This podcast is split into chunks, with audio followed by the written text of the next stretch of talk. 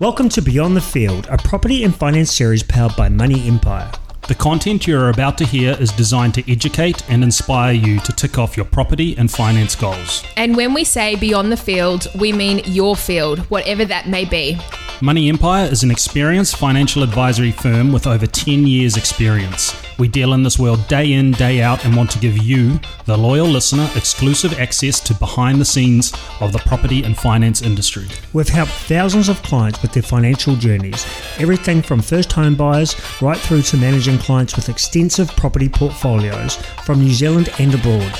Each week, BTF includes special guest episodes. We chat with industry leaders, entrepreneurs, sports stars, and the stories of everyday people. Now it is your turn to take back control of your future, so kick back and absorb.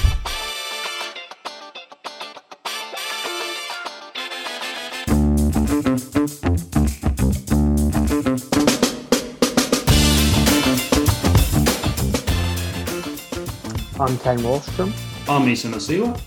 We're going to talk about what is a registered valuation and what the term means. So, Isa, first and foremost, dull down what a registered valuation is on a property.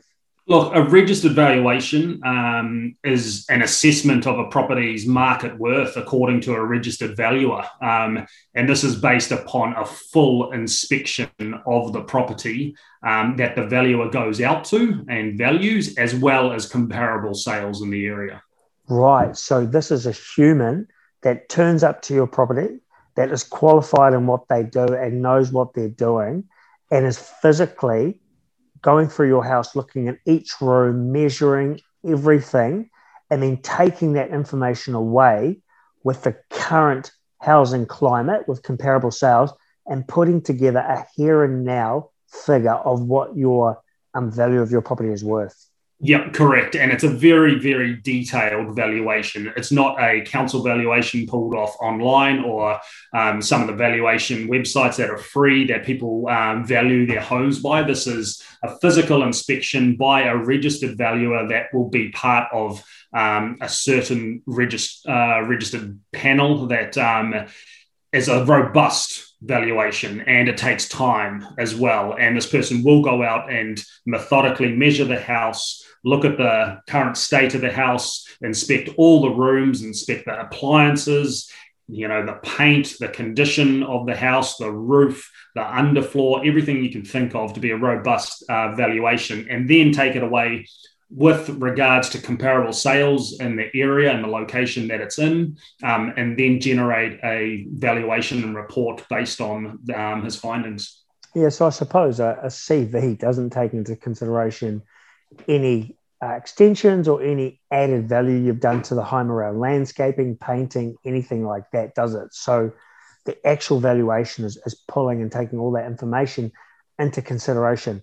Isa, why would it would it be, or what would be beneficial for a client to go get a registered valuation? Would it be that if they're wanting to sell their house, do you think it's prudent that they get one before they engage an agent to sort of understand what their house may be worth?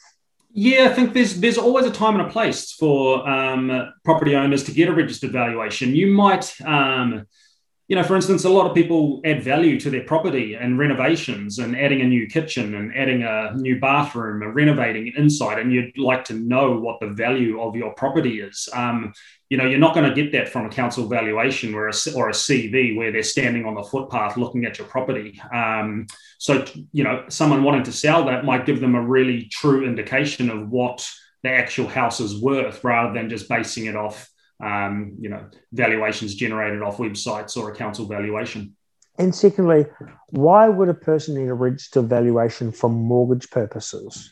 Yep. So the general rule of, thumb is if you were selling a property um, or buying a property and it was done through private sale, um, majority of the times the banks need you to get a registered valuation um, to certify the purchase price. Really. So that's one instance. Um, we see a lot of you know high LVR lending or low deposit uh, lending for say first home buyers if say they've got you know a 10% deposit for instance here the majority of times or often case all the time the bank will require the buyers to get a registered valuation on the property that they are buying. And, you know, that's to safeguard the banks from their end um, and is often the case for high LVR lending.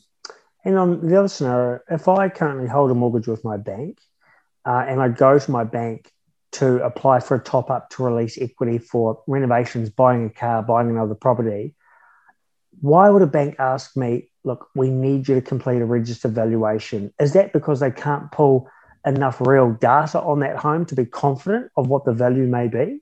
Yeah, often the banks have the evaluations that they can see from their system. Um, and that's without a human being involved? That's without a human being um, involved. So, once again, you know, the bank will have their valuation. And if you're trying to pull out equity and you, you know you've added value to your property over, over the years, um, or through minor renovations, then it's worth your while getting a registered valuation, knowing that the difference is going to be higher from what the bank holds. And in turn, it lets you pull out, say, more equity if you're wanting to do that. Always good to have your expert opinions, Isa. So, in essence, a, a registered valuation is uh, an individual that's qualified coming out to your home and valuing your property as of today with what the individual has done and the current, um, I suppose, market area comparisons to give that full, proper dollar value of what it would be. That can be used for obviously buying a new home, or if you're topping up your current mortgage, uh, or if you're applying for a new mortgage for another property uh, at a bank. These are all the things that I suppose are taken into consideration um, with a registered valuation. We hope you enjoyed today's episode. For more information on this episode and hundreds more, you can visit us at Beyond the Field Podcast on all social platforms. Don't forget to hit that subscribe button. Now it's your turn to take control and build your empire beyond your field.